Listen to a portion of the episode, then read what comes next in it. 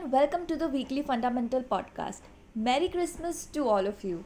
I am Rini Mehta, and as usual, I'll talk about the key things to know from the world of stock markets, and then I'll also give some stock ideas to invest in. So stay tuned till the end. Now let's get started.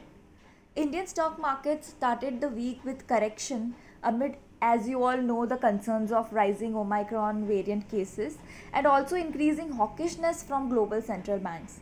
However in line with global markets the domestic markets recovered some losses during the week. Sensex and nifty ended the week almost flat. Uh, the bse sensex declined uh, around 112 points and uh, nifty was up around 18 points.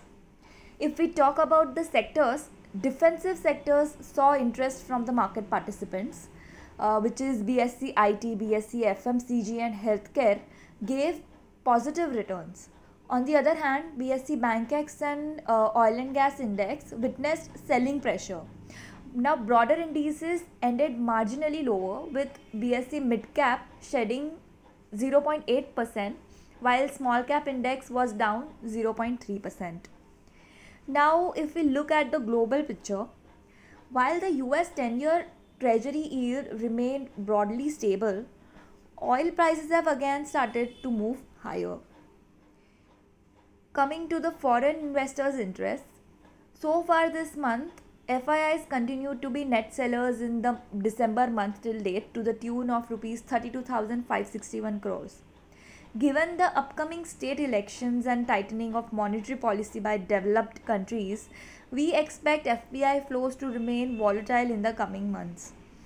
Apart from inflation and global central bank announcements, global and domestic markets will continue to keep track of the Omicron variant spread. Let's see how that pans out in the coming week and the new year. Now, coming to the top stock picks, our pick of the week is uh, Jubilant Foodworks with fair value of rupees 4200. Now, why we like the company? So, Jubilant Foodworks is progressing well in its transition into a multi brand quick service restaurant. Uh, Jubilant Foodworks continues to focus on higher adoption of digital assets and management highlighted strong recovery in number of orders during the last 4 months so we expect earnings to grow by 54.2% in FY23 and 22.2% in FY24. Our fair value of uh, 4200 is based on rupees 3550 from Domino's plus option value of rupees 650 from new brands and investments. So our another pick is GMR Infra GMR is leveraging platform to create value through recent order wins. Addition of Goa and Medan, that is Indonesia airports, would leverage GMR capabilities.